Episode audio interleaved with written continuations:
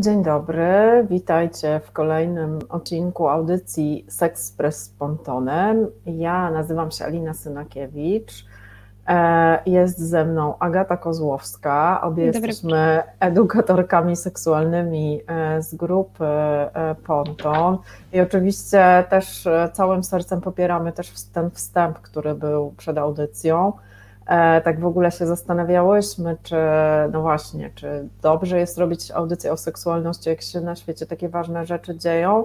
I uznałyśmy, że jednak nam wszystkim jest potrzebna e, chwila oddechu, też takiej może zmiana, zmiana tematu, co nie znaczy, że jakby nie, nie wspieramy e, Ukraińców i Ukrainek w ich walce i też nie wspieramy tutaj wszystkich osób, które E, do Polski e, docierają, czy do innych krajów i jak najbardziej się z nimi e, solidaryzujemy. No a tak wracając do naszej audycji, to też przypominam, że każdy i każda z Was może zostać producentem, producentką Radia Reset Obywatelski. Wystarczy tylko wpłata przez portal zrzutka.pl. Więcej szczegółów znajdziecie w opisie E, audycji.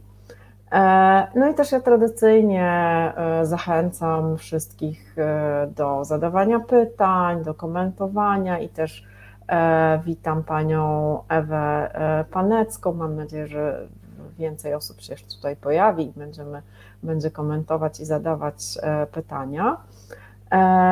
I dzisiaj, zgodnie z zapowiedzią, przyjrzymy się takiemu zagadnieniu, jakim są E, piersi. E, no i będziemy rozmawiać o tej części ciała z różnych perspektyw. E, z perspektywy seksuologicznej, z perspektywy zdrowia, z perspektywy antropologii i też kultury.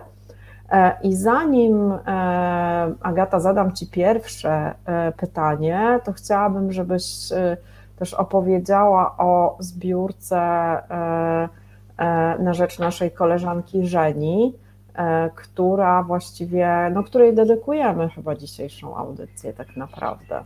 Dokładnie, tak się złożyło, że przygotowując audycję dowiedziałyśmy się obie chyba pewnie w podobnym czasie, że Żenia choruje na nowotwór piersi i pomyślałyśmy, że to jest dobry moment może, żeby powiedzieć o tym, że, że robi zbiórkę po to, żeby mm, móc, yy, no zbiera i na operacje, i na życie, wszystko jest dokładnie opisane w linku, który jest pod, yy, na stronie Resetu albo na stronie Pontonu też są linki do tej zbiórki, więc chciałyśmy bardzo Państwa zachęcić do tego, żeby zajrzeć na, do tej zbiórki i jeżeli możecie to też coś przekazać Żeni, bo Żenia jest naprawdę mega pozytywną osobą, pełną ciepła i mamy nadzieję, że wszystko się dla niej jak najlepiej ułoży. I też kazała przekazać, to tutaj będzie cytat, że rak cysków to nie koniec świata. To jest cytat od Żeni. E, do nowotworów wrócimy pewnie pod koniec audycji, więc troszkę więcej o tym opowiemy.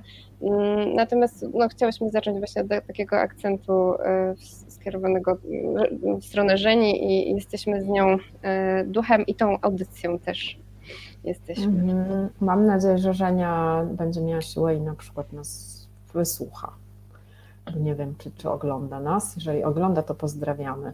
Tak. E, Okej, okay, dobra. To mam do Ciebie, Agata, pierwsze pytanie i też witam tutaj e, kolejne osoby, e, pana Włodzimierza i pana e, Piotra. Pierwsze pytanie moje jest takie, po co mamy piersi? Bo wiem, że Ty przygotowałaś odpowiedzi na to pytanie z perspektywy antropologicznej i ewolucjonistycznej. Jakie są na ten temat teorie? Ja właśnie chciałam może zacząć od tego, że piersi to w ogóle jest taka część naszego ciała, znaczy kobiecego ciała albo mm, ciała osób, które, które posiadają ten narząd, mm, które pojawiają się znikąd trochę. W sensie, że rodzimy się i tych piersi nie mamy i one tak naprawdę powstają z niczego w okresie dojrzewania. To jest jakiś taki, mm, jakaś taka rzecz, która nas wyróżnia spośród innych gatunków.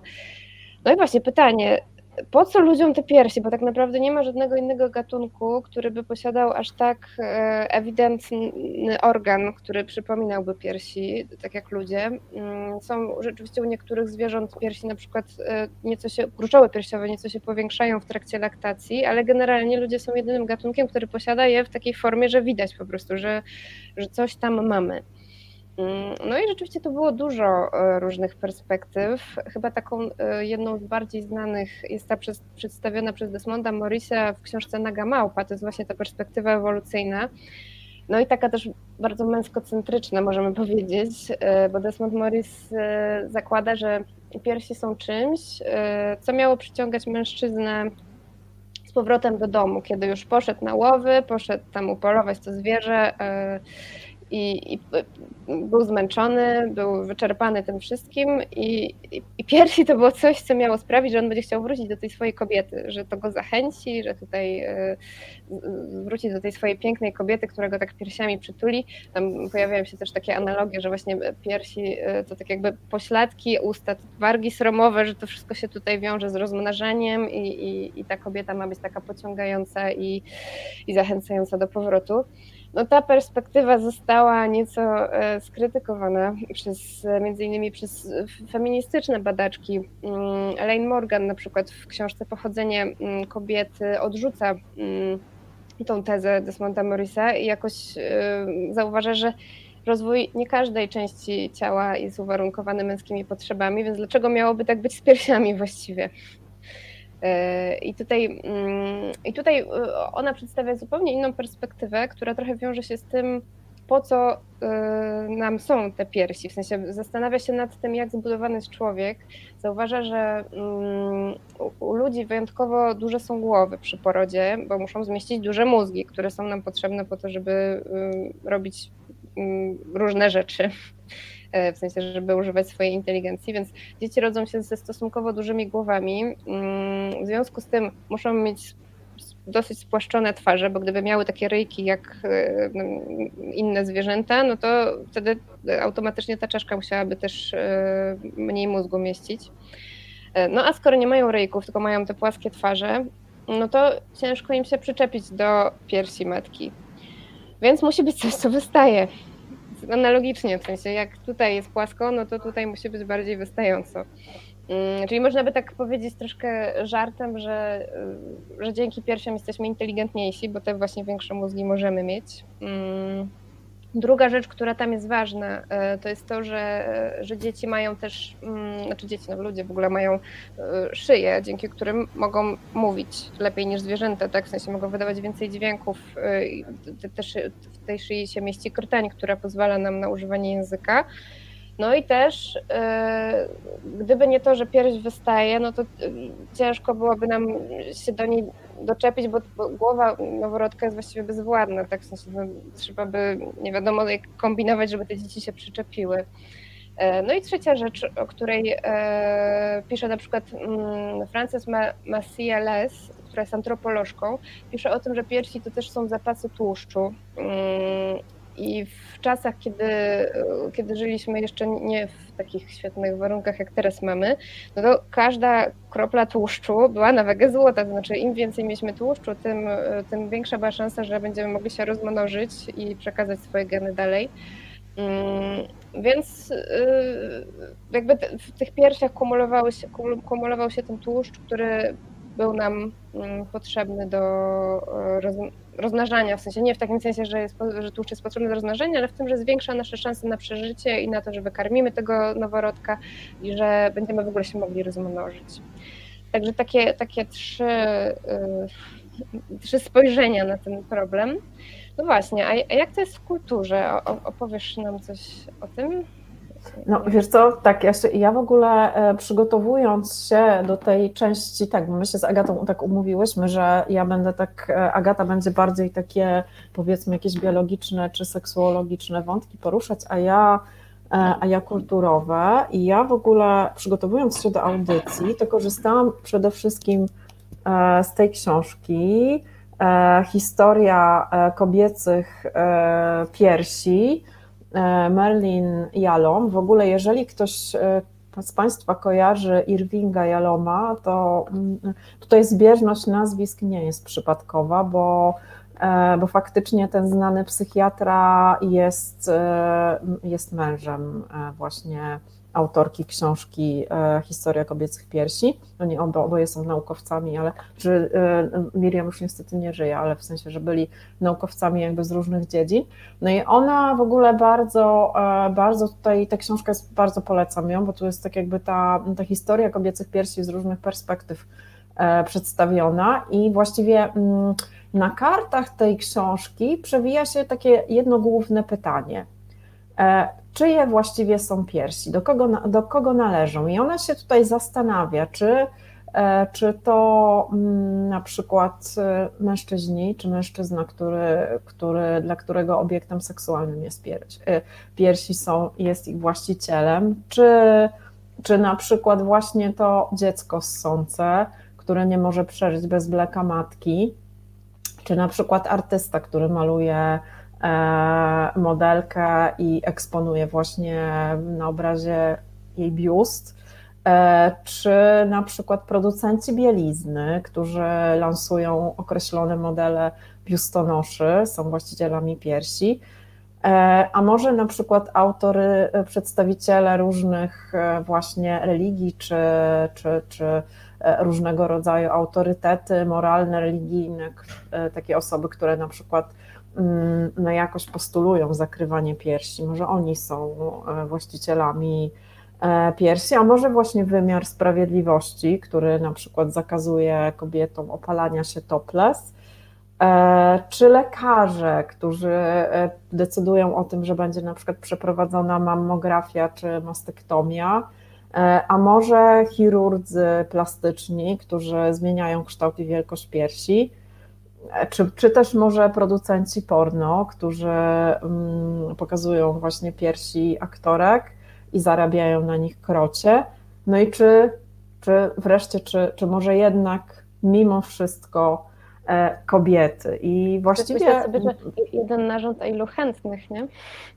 To prawda i właściwie ona, ona nie daje takiej e, jednoznacznej odpowiedzi w książce. E, I też e, tak śledząc w ogóle to, w jaki sposób piersi w kulturze funkcjonowały, to oczywiście się różnie zmieniało w różnych epokach, ale ona doszła do ciekawych wniosków, że w kulturze jakby zawsze tak w ogóle, mówimy oczywiście o kulturze europejskiej, zachodniej, której jest obecna taka dychotomia i ta dychotomia w kontekście piersi również się pojawia, bo jest bardzo wyraźny podział na piersi dobre i złe.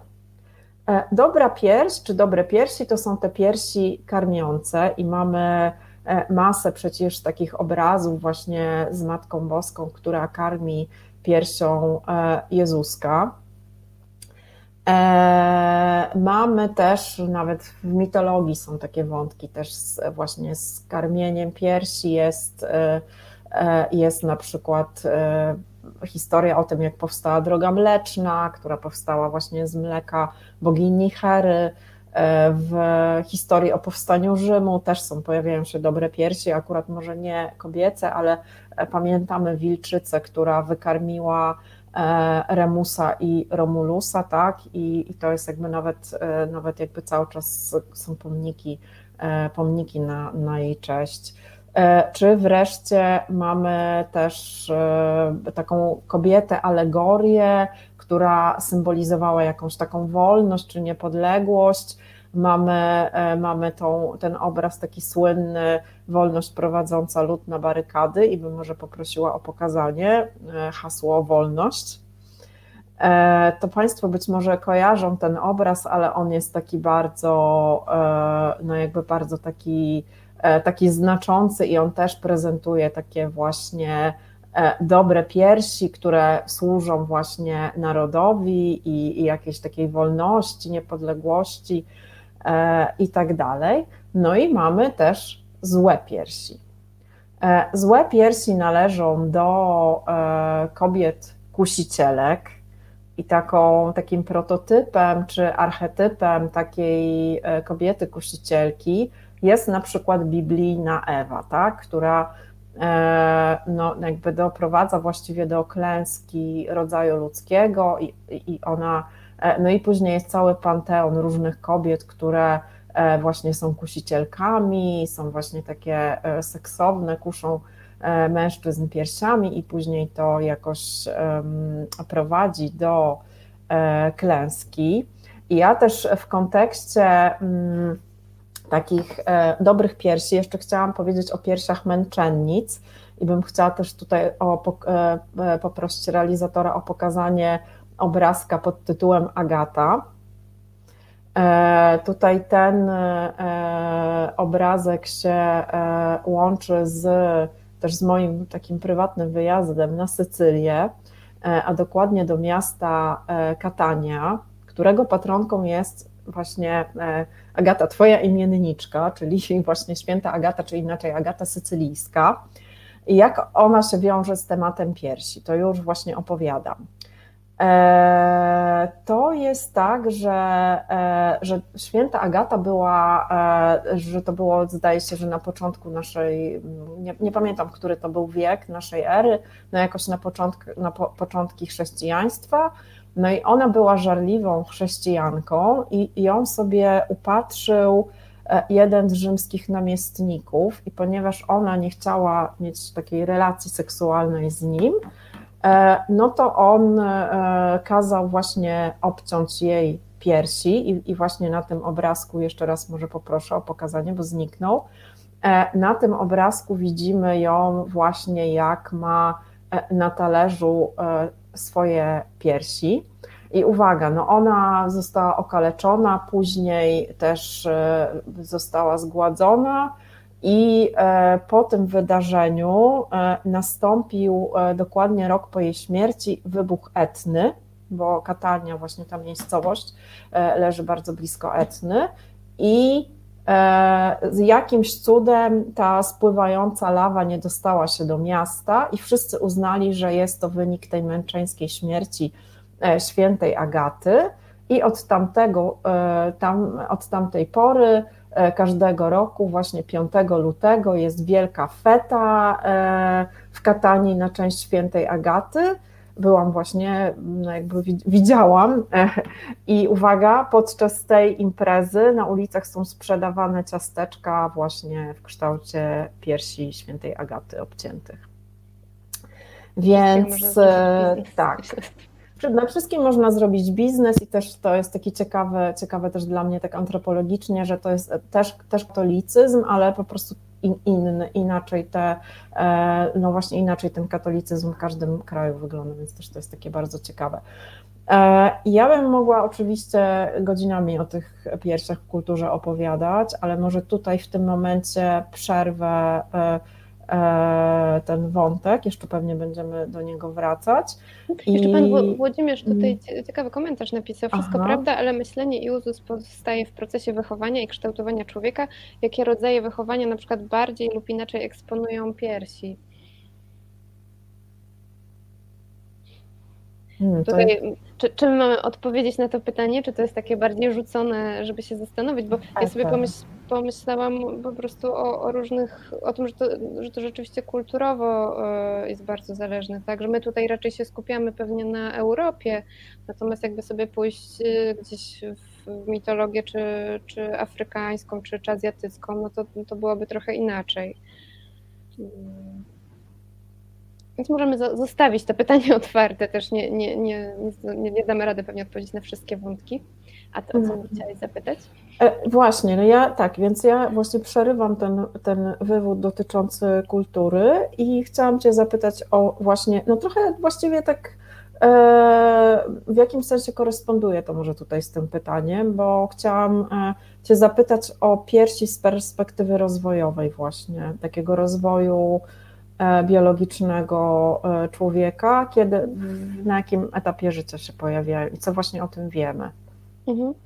E, ja sobie myślę tak, że pojawienie się piersi to w ogóle jest taki moment w życiu każdej osoby, która tego doznaje, który, który jest taki, że, że go zapamiętujemy, bo to jest taki trochę rytuał przejścia do innego do, do, innej grupy społecznej, jakby stajemy, przestajemy być tym dzieckiem, stajemy się kimś jeszcze niedorosłym, ale jakby to nasze ciało już daje nam wskazówkę, że, że już raczej jesteśmy powiedzmy kobietami albo właśnie osobami, które zaczynają się, zaczynają dojrzewać.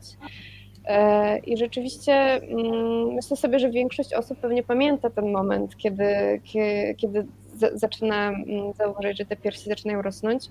Mm, e, to co, to, co wydaje mi się ciekawe, to jest to, że ten moment następuje coraz wcześniej i rzeczywiście, e, tak jak mówiło się, że dojrzewanie się zaczyna u, u dziewcząt około 8-10 roku życia, tak teraz zdarza się, że e, dziewczęta, dziewczętom zaczynają rosnąć piersi już na przykład w wieku 6 lat co oczywiście jest powodem też do niepokojów. Znaczy naukowcy to badają i, i, i są różne teorie z tym związane.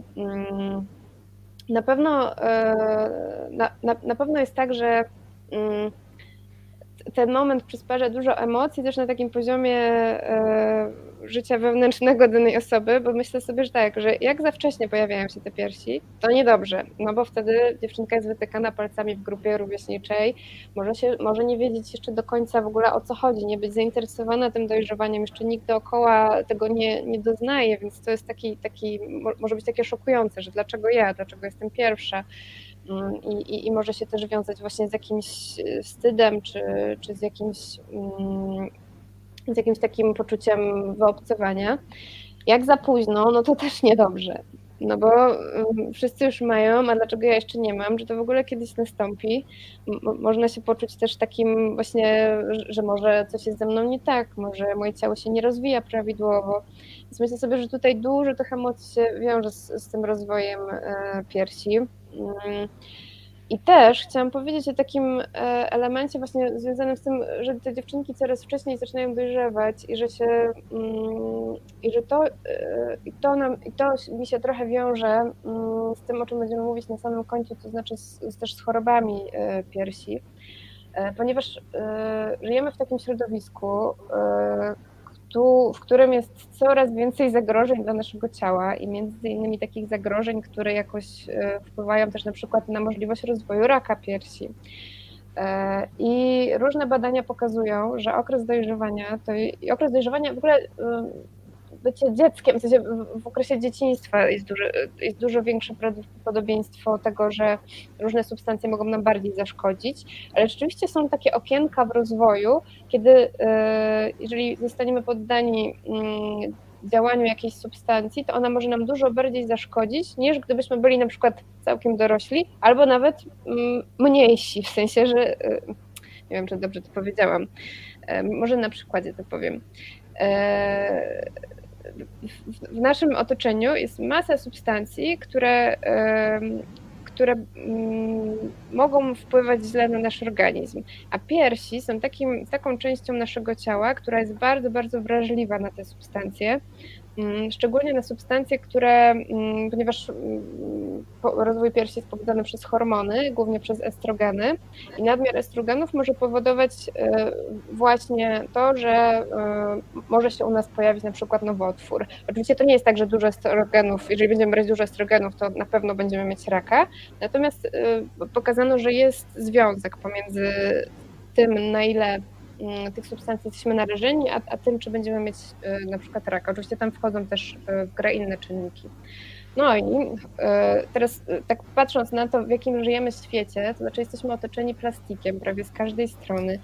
Wdychamy spaliny z samochodów. Coraz więcej mówicie o, o tym, że jesteśmy na skraju katastrofy ekologicznej, o ile ona się już nie dzieje.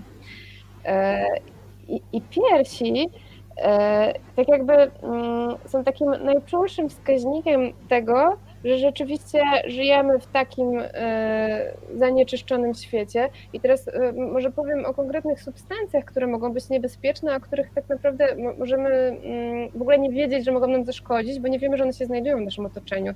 Bo na przykład takie rzeczy jak mm, E, BPA, czyli bisphenol A, o którym może Państwo słyszeli, może nie, ale jest w dużej ilości plastików, także tych, które kontaktują się z żywnością, czyli na przykład możemy pić sobie wodę z plastikowych e, butelek i, ta, i ten bisfenol nam przenika do tej wody, którą pijemy.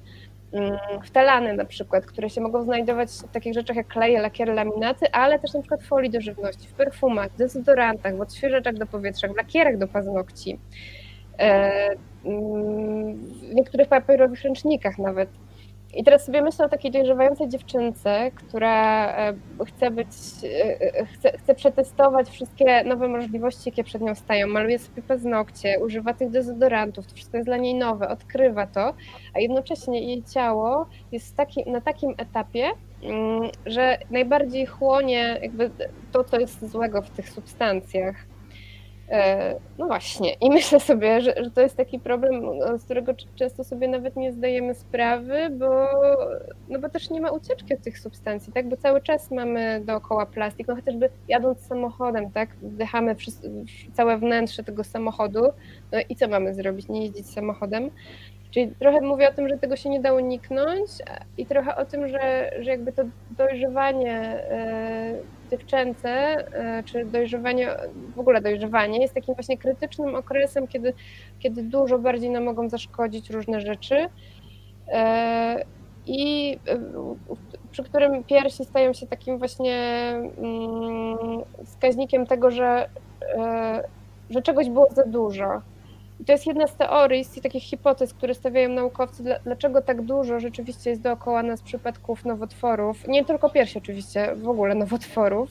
E, to nie jest też teoria, która wyjaśnia wszystko e, i nie jest, e, jakby to jest cały czas badane, także nie mówię tutaj, że to jest odpowiedź na pytanie, dlaczego ktoś ma raka, ale że jakoś może warto zwracać uwagę też na taki aspekt.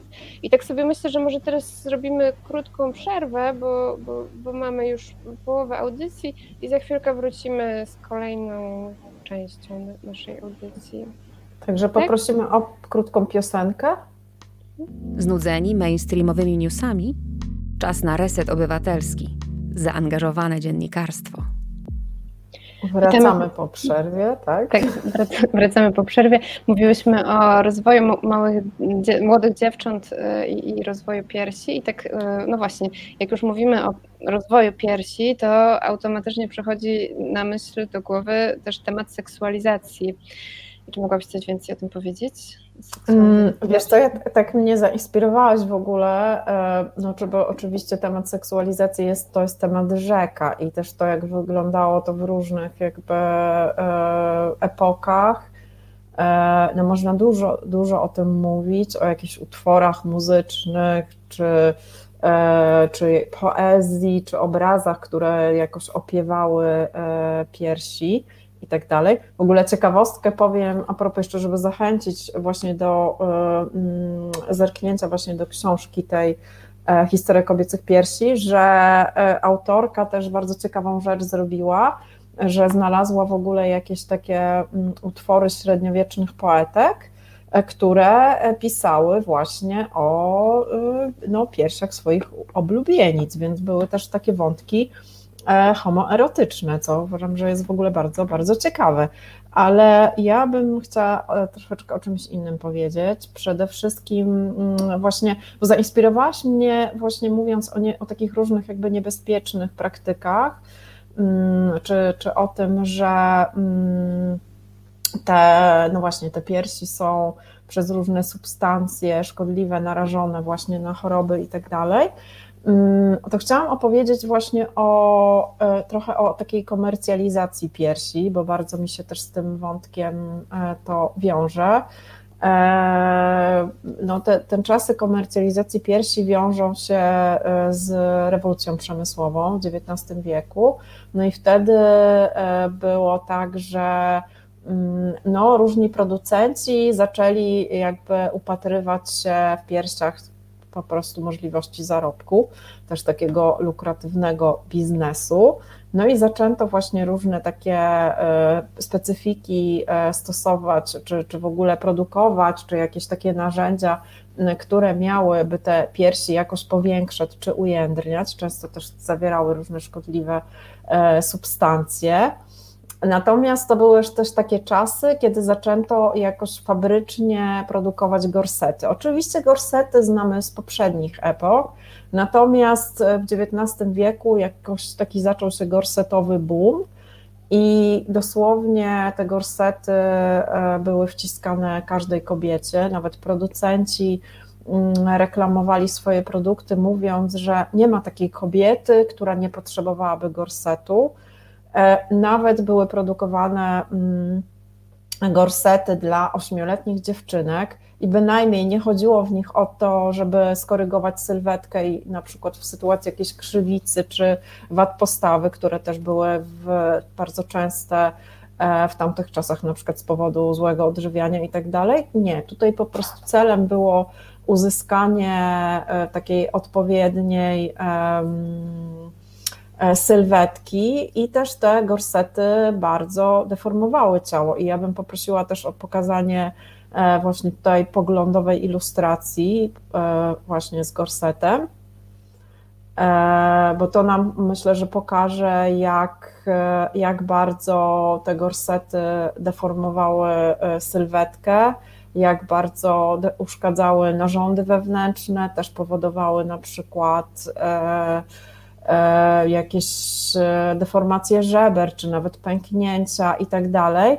Na szczęście pod koniec XIX wieku, w dużej mierze w związku z narodzinami ruchu sufrażystek, mm, czyli kobiet walczących o prawa wyborcze, e, pojawiła się silna krytyka gorsetów i też no, zwracano uwagę właśnie na to, że one są szkodliwe, ale też, y, też uważano, że jest to też taka nie dość, że narzędzie tortur, to jeszcze taki sposób zniewalania kobiet, też takiego społecznego, bo też te gorsety mm, jakoś tym kobietom uniemożliwiały też takie pełnoprawne funkcjonowanie w ogóle w życiu.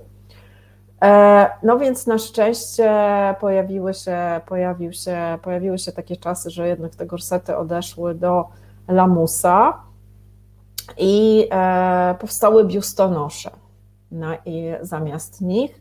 E, pierwszy biustonosz uważa się, że powstał e, w 1907 roku.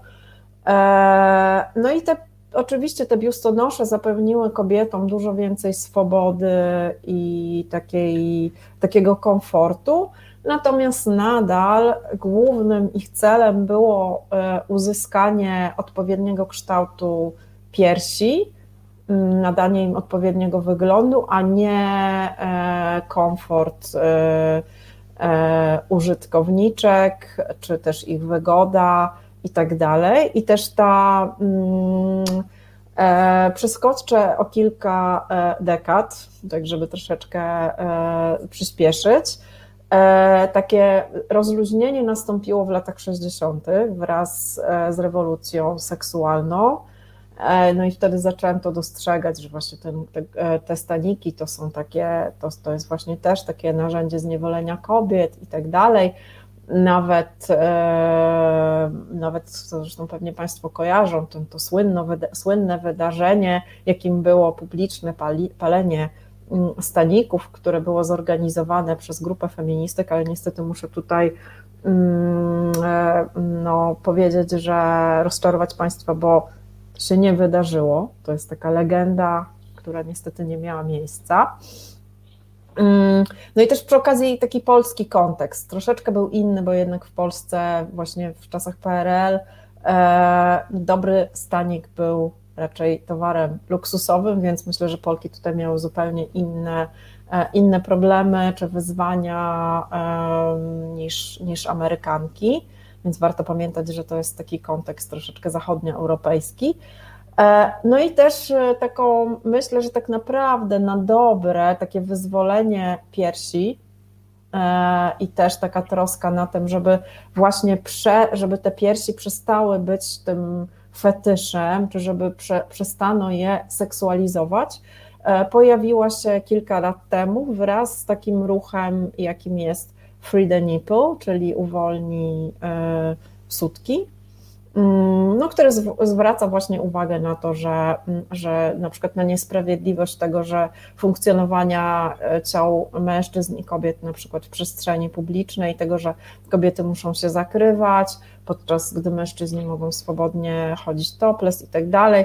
Myślę, że z takiego pedagogicznego e, naszego podwórka to tematem jest to, że na przykład dziewczynki, które chodzą na przykład do szkoły i widać, że nie mają biustonosza pod koszulką, to e, spotykają się z jakąś krytyką, natomiast chłopcy mają dużo swobody, mogą e, sobie biegać bez koszulki i nikt się nie zastanawia, że na przykład kogoś kuszą albo mm, z tym widokiem nagiej, nagiego torsu odciągają od, od, od nauki. Więc e, no jest jeszcze wątek też takiego publicznego karmienia piersią, tak? Myślę, że za chwilę też o tym powiesz, tego, że e, tak, że karmienie piersią publicznej jest czymś złym, natomiast piersi właśnie w takim seksualnym kontekście roznegliżowane na billboardach e, w centrum miasta nikogo nie rażą, więc tak przypomniało mi się też takie, e, tak, bo tak, taka krucjata przeciwko piersiom też oczywiście była. E, to, to nie jest mogę też... ci czy mogę tak? przerwać i tutaj wrzucić obrazek, żeby już później go nie wrzucać? Mhm. Publiczne karmienie piersią i ten to słynne takie, że zakryj się. I tutaj mam obrazek z, z naszego polskiego podwórka, jakbym mogła prosić o wrzucenie Oli Żebrowskiej, która jest notabene żoną Michała Żebrowskiego i jest y, no, instagramerką, znaczy w sensie wrzuca na Instagramie różne zdjęcia i między innymi e, to, myślę, że to nie, nie, nie ona jakby wpadła na ten pomysł, natomiast wydaje mi się to dobrym, dobrym zobrazowaniem mm, problemu, tak? Zakryj się, zakryła się. E, a właśnie jeszcze w kontekście zdrowia, to też ciekawe jest to, że na przykład e, też znalazłam taką informację, że w, z kolei w, w XVII wieku też pojawiały się takie głosy obrońców moralności, e, którzy uważali, że zbyt odsłonięty biust może właścicielkę narażać na właśnie nowotwór. Więc takie było, że to jest też taka kara właśnie za za jakąś taką rozwiązłość, czy, czy zbytnią, nie wiem, jakąś takie rozseksualizowanie. E, no właśnie, będąc e, przy temacie karmienia e, piersi, ja chciałam zapytać Ciebie, jak się zmienia stosunek do piersi po urodzeniu, po urodzeniu dziecka? Mhm. Myślę sobie, że to jest, to jest właśnie też temat rzeka, dlatego tutaj chciałam też zasygnalizować niektóre wątki, nie wszystkie będę rozwijać, E, ale myślę sobie właśnie, że to jest taka, taka, już trochę o tym też wspomniałaś, to jest taka odwieczna walka pomiędzy e, tym, dla kogo, czyje są piersi, dla kogo one są, I trochę w tej, e, odpowiadając na to pytanie pierwsze, po co nam piersi? No, po to, żeby wykarmić dziecko. Nie wszystkie osoby mają dzieci, nie wszystkie jakby potrzebują tego narządu po to, żeby wykarmić te, te dzieci. Mm, natomiast rzeczywiście, kiedy pojawia się dziecko, to pojawiają, pojawia się dużo, otwiera się dużo e, wątków, których wcześniej nie było, jak choćby takie. Mm, E, no właśnie, czy dziecko ma wyłączność na te piersi? Czy, je, czy te piersi nadal są seksualne? Czy w trakcie seksu mężczyzna ma je traktować tak samo, czy coś się zmienia? Tutaj jest jakby cały taki wątek właśnie pary, diady, czy, to dziecko wchodzi w, w, w, ten, w ten obszar, czy ono jest jakoś obok, czy, czy ono przejmuje cały ten obszar tych piersi. Myślę sobie, że to jest, to jest bardzo ciekawe i też jest przyczyną wielu problemów e, po, po urodzeniu dziecka, bo, bo, bo zdarza się, że kobiety czują się nieatrakcyjne seksualnie, czu, e, zmieniają się też doznania e, tych piersi. Niektóre piersi bolą, są różne zastoje, zapalenia piersi, także to wszystko może powodować i stres, i, i, i problemy w relacji też e, z naszym partnerem czy partnerką. E, myślę sobie też, że mm, to, co jest takie charakterystyczne też dla naszej kultury, to jest to, że e, obecnie na szczęście mamy dostęp do mieszanek, mm, w sensie do, do karmienia dzieci czymś, czym innym niż mleko z piersi, czyli mieszankami na przykład, ale to jest dużo plusów, ale są też minusy tej, tej, tego stanu rzeczy. E, tak tutaj przytoczę może statystykę, niestety nie mam statystyk dla Polski, natomiast e, znalazłam statystykę, która mówi, że, e, że 44% kobiet w Sacramento w Kalifornii ma problemy z karmieniem, w sensie po porodzie, z przestawieniem dziecka do piersi albo, albo później, żeby to dziecko jadło, versus 4% w Ganie. Mm. Skąd ta różnica? W sensie mamy Stany Zjednoczone, które są krajem rozwiniętym, gdzie mamy dostęp do e, chociażby konsultantek laktacyjnych, tak? do, do osób, które mogą nam pomóc w tym karmieniu, a mimo tego prawie połowa osób e, ma z tym problem. A w, w Ganie, która, w, w której jakoś, czy, może właśnie nie będę tutaj jakoś mówić, bo nigdy nie byłam w Ganie, więc nie widziałam tego tak jakby na żywo, natomiast jest to zastanawiające, skąd się e, to, to bierze. E, i, I właśnie, i kolejna rzecz, która jakoś, yy, tutaj jeszcze przeczytam, co pani Ewa mówi. Pamiętam, jak 30 lat temu byłam na spacerze z moim trzymiesięcznym synem. Było lato, upał, skończyła się herbatka, mój syn zaczął się drzeć. Mieszkałam po drugiej stronie ulicy, ale nie poszłam do domu. Usiadłam na ławce i nakarmiłam syna. Nikt się nie obruszył, ale też niewielu ludzi tam było, jednak czułam się bardzo niezręcznie. No właśnie, takie, takie tabu troszkę związane z tym, że że co ja właściwie robię, że, że nikt tego nie, robi w moim otoczeniu, czy że jakoś, czy że nie wiem, czy mogę. Wydawałoby się, że to jest jakaś taka naj, najbardziej naturalna rzecz na świecie, tak nakarmić dziecko, które jest głodne po prostu. Mm, e, I może tutaj właśnie poproszę o, o zdjęcie Wiktorii Donde Perez, bo, bo to, to się trochę wiąże z tym, co pani Ewa napisała. E, I też z, kolejną, z kolejnym jakby takim dużym tematem, który się otwiera, to znaczy z tym, czy, czy dziecko nas jakoś ogranicza. To jest właśnie Wiktoria Donda Perez, która jest e, polityczką i która karmiła swoje dziecko, ośmiu zdaje się miesięczne wtedy, e, w parlamencie po prostu hiszpańskim. Mm, zabrała je do pracy i, i tam je nakarmiła.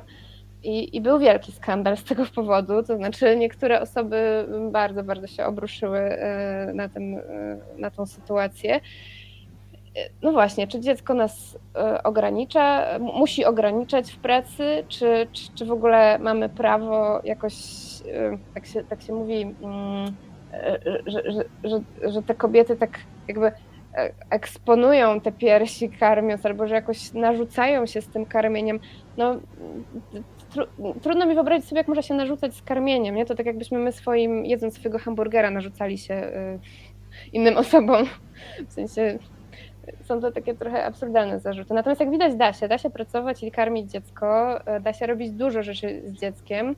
Rzeczywiście żyjemy trochę w takim kręgu kulturowym, który, który tak trochę wszystko odwrócił. To znaczy, z jednej strony wszyscy mówią, że to jest ok, że karmienie jak najbardziej, że, że, że zdrowo i że trzeba karmić te dzieci, a, a z drugiej strony właśnie mamy do czynienia z sytuacjami, które sprawiają, że te kobiety czują się trochę dziwnie, jak karmią te dzieci w przestrzeni publicznej.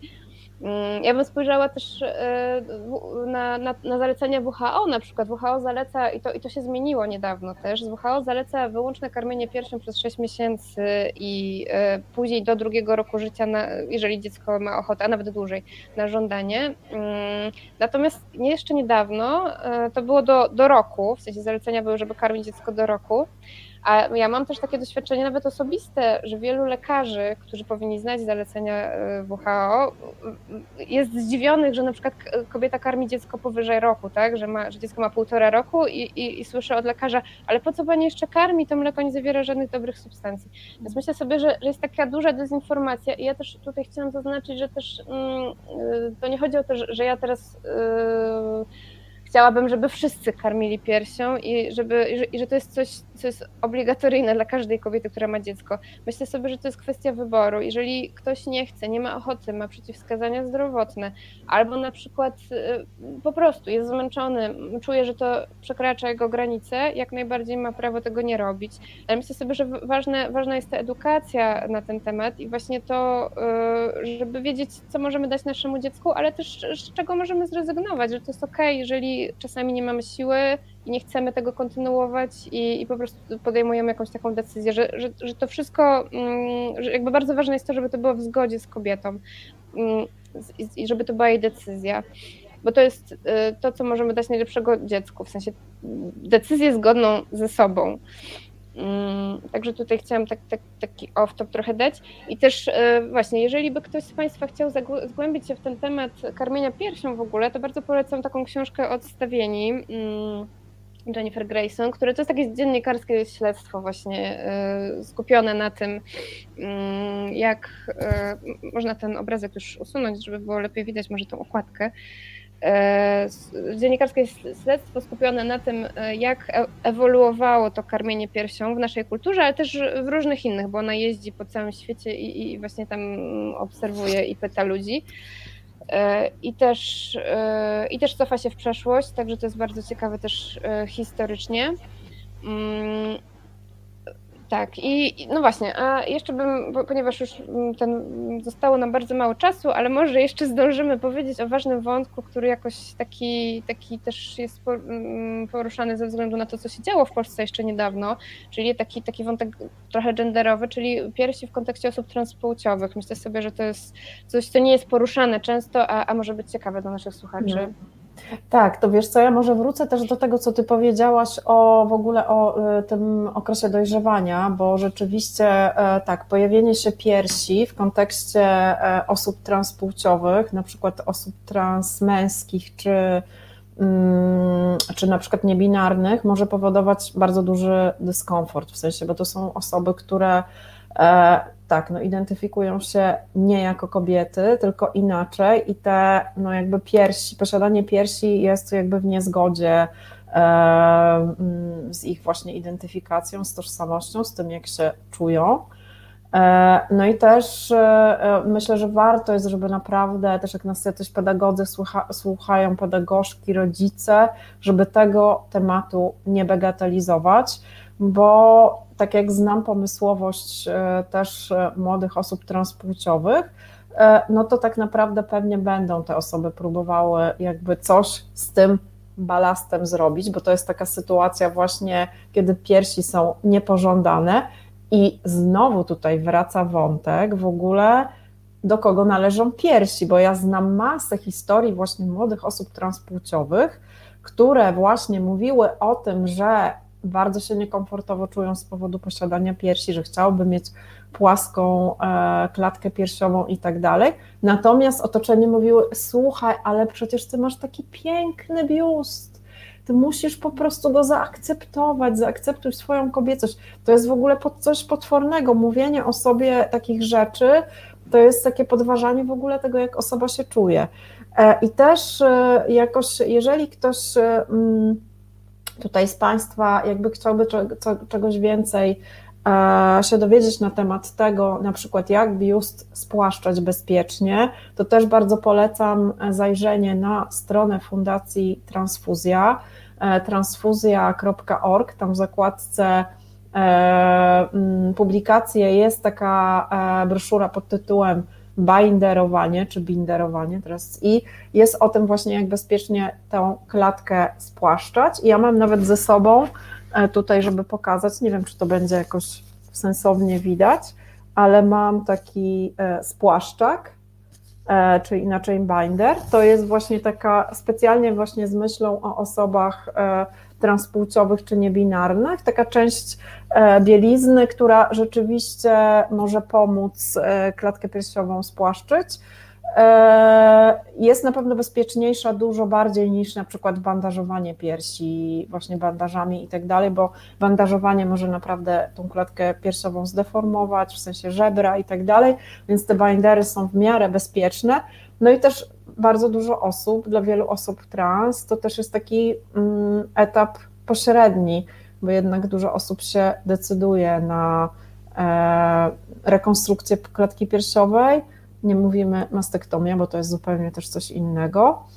Mm, no i też myślę, że ważnym, e, tutaj mówiłam o osobach transmęskich czy niebinarnych, natomiast jakby w ogóle posiadanie piersi, czy w ogóle e, temat piersi też jest ważny dla trans kobiet, dla transpłciowych kobiet, e, no, które też chciałyby swoją kobiecość, czy swoją właśnie tożsamość też właśnie podkreślić przez taki atrybut, który się bardzo, bardzo z kobietami kojarzy, czyli czyli po prostu większy biust.